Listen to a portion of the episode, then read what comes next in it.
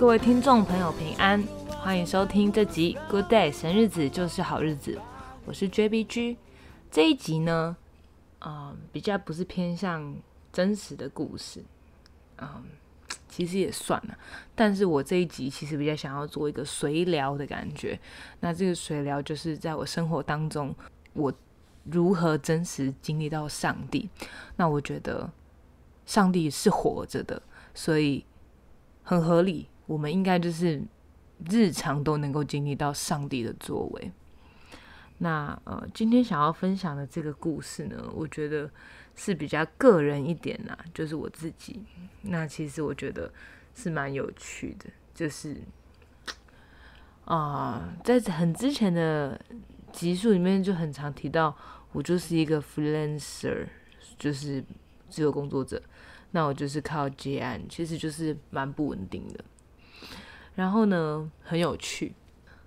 我在这个过程里面就会开始去经历到，我不是每一个月的薪资都那么固定。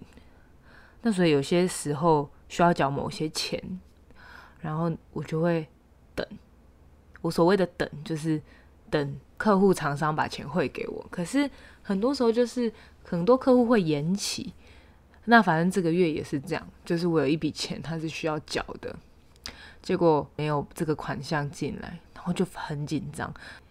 我觉得仍然持续去工作，然后仍然也都在祷告里面。那我自己觉得蛮有趣的事情是，当我在祷告里面，我就发现神的恩典，就是我觉得神在帮助我建立一种，我相不相信他是掌管万有的，包括金钱。我觉得这个会养让我们养成说，让呃，当我们有缺乏的时候，我们都是跟神去求的。我觉得他是乐意赏赐的。可是很多时候，我们其实都会变得，我们想要靠自己的力量去追求、去得到。可是其实祷告是有用的。我为什么这样说？是因为啊，我在接下来的日子，我出差去了台北，然后在这一趟出差去台北的过程里面，嗯。我非但没有花到任何一毛钱，我甚至所有的餐费啊、住宿啊都有人提供。然后我甚至在这个过程里面，因为因为拍摄的关系，所以呃听到一个很好的一个主内弟兄也是导演的故事。那我我自己在祷告的时候就发现说，即使你身上可能一毛钱也没有，可是神怎么祝福我的？神是让我又吃又住又。有故事听，而且这个吃跟住还不是吃那种很难吃，好像就只是有得吃就好了，不是，都是吃很好的，然后住饭店。那最有趣的事情是，当我去听这个故事的时候，啊，这个故事的主人翁他是一个纪录片导演。那这个纪录片导演他自己在分享他的故事的时候，其实跟我的产业很像。然后特别在他的故事里面，他就特别讲到说，其实，在现在大环境里面的变动如此的大。唯一不变的就是不断在改变。那我们如果是信主的人，我们在追求一个稳定，其实是有一点不那么安全的。因为当我们去追求一个稳定的时候，就很像温水煮青蛙，因为你没有需求了嘛，你知道你的每一天是怎么活，那你可能也不需要上帝。但这不是说我们就要开始去离职，不然就是我们就不做这些稳定的工作。当然，我觉得还是需要这些人。只是我认为说，如果你只是因为害怕，害怕说你的不稳定，或是焦虑你的不稳定，而导致你去选择了这样一份工作，勉强自己去做这样的工作，那我认为也许你可以更多的祷告，更多的信靠神，因为我觉得神就是那一位很在意我们心里面的状态的神。很有趣，因为在。呃，他在讲这些过程的里面，他其实也包括讲了很多，呃，我的信仰如何去面对我的工作，哦，我的信仰可以如何在我的工作上面去发挥，然后我的信仰如何可以达到传福音的效果，我觉得。我很被这个访谈给祝福。如果你说今天这个访谈是呃访谈一个其他产业的，好了，农业或是工业，那其实真的跟我八竿子打不着。可是偏偏我就听到了跟我产业非常相关的这样的访谈。然后在接下来的呃日子里面，我就发现说，当我在焦虑的那些时间，跟我不住的祷告，为着这些事情祷告，为着我的需求祷告的时候。那反而是我跟神最接近的时刻。你知道，因为那个很真实，在反映出你在患难的时候，你所相信的是谁。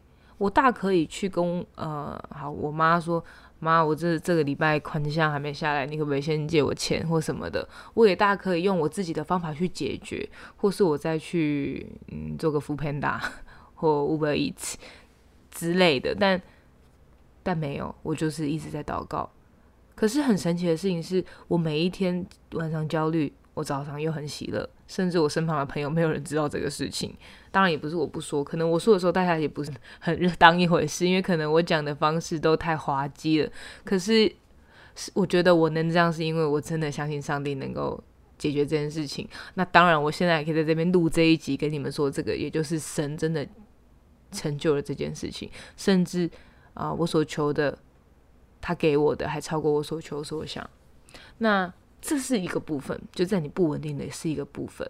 可是我在呃金钱上很经历到神的祝福，是除了在前面这一块让我真的相信说他是掌管金钱的神之外，特别有一个我觉得很有趣是，呃，我们教会有建堂的奉献，那反正我就有参与在这个里面。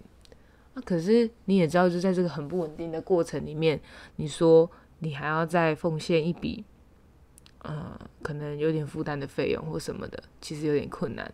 但很妙的事情是，反正我那天就是觉得啊，不管了啦，就是这样了啦，不然呢，就是饿死再说，应该是不会这样子。反正我就死皮赖脸赖在家里面都不出门好了，像这样子。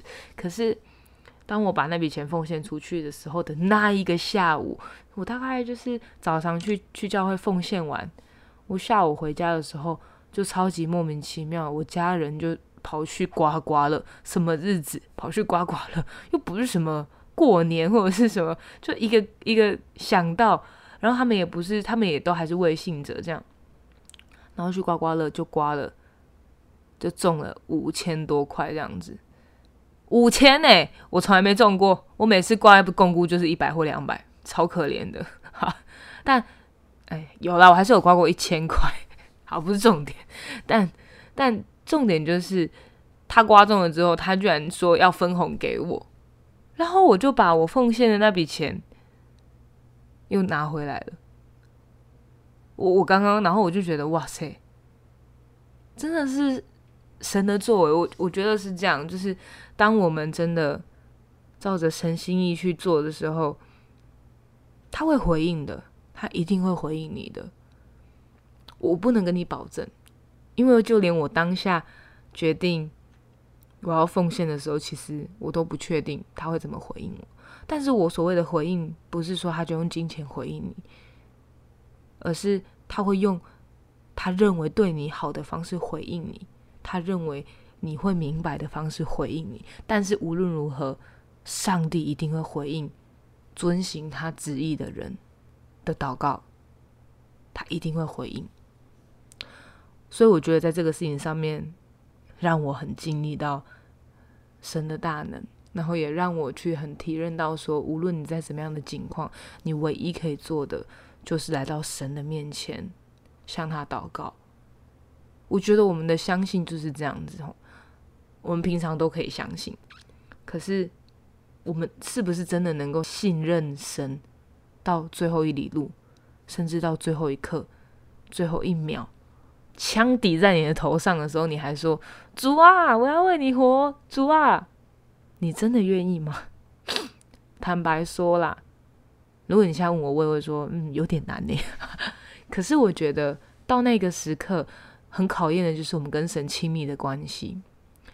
我觉得我们跟神亲密的关系，圣灵会拖住我们的，我们的心会被捧着，我们会知道现在要做怎么样的决定。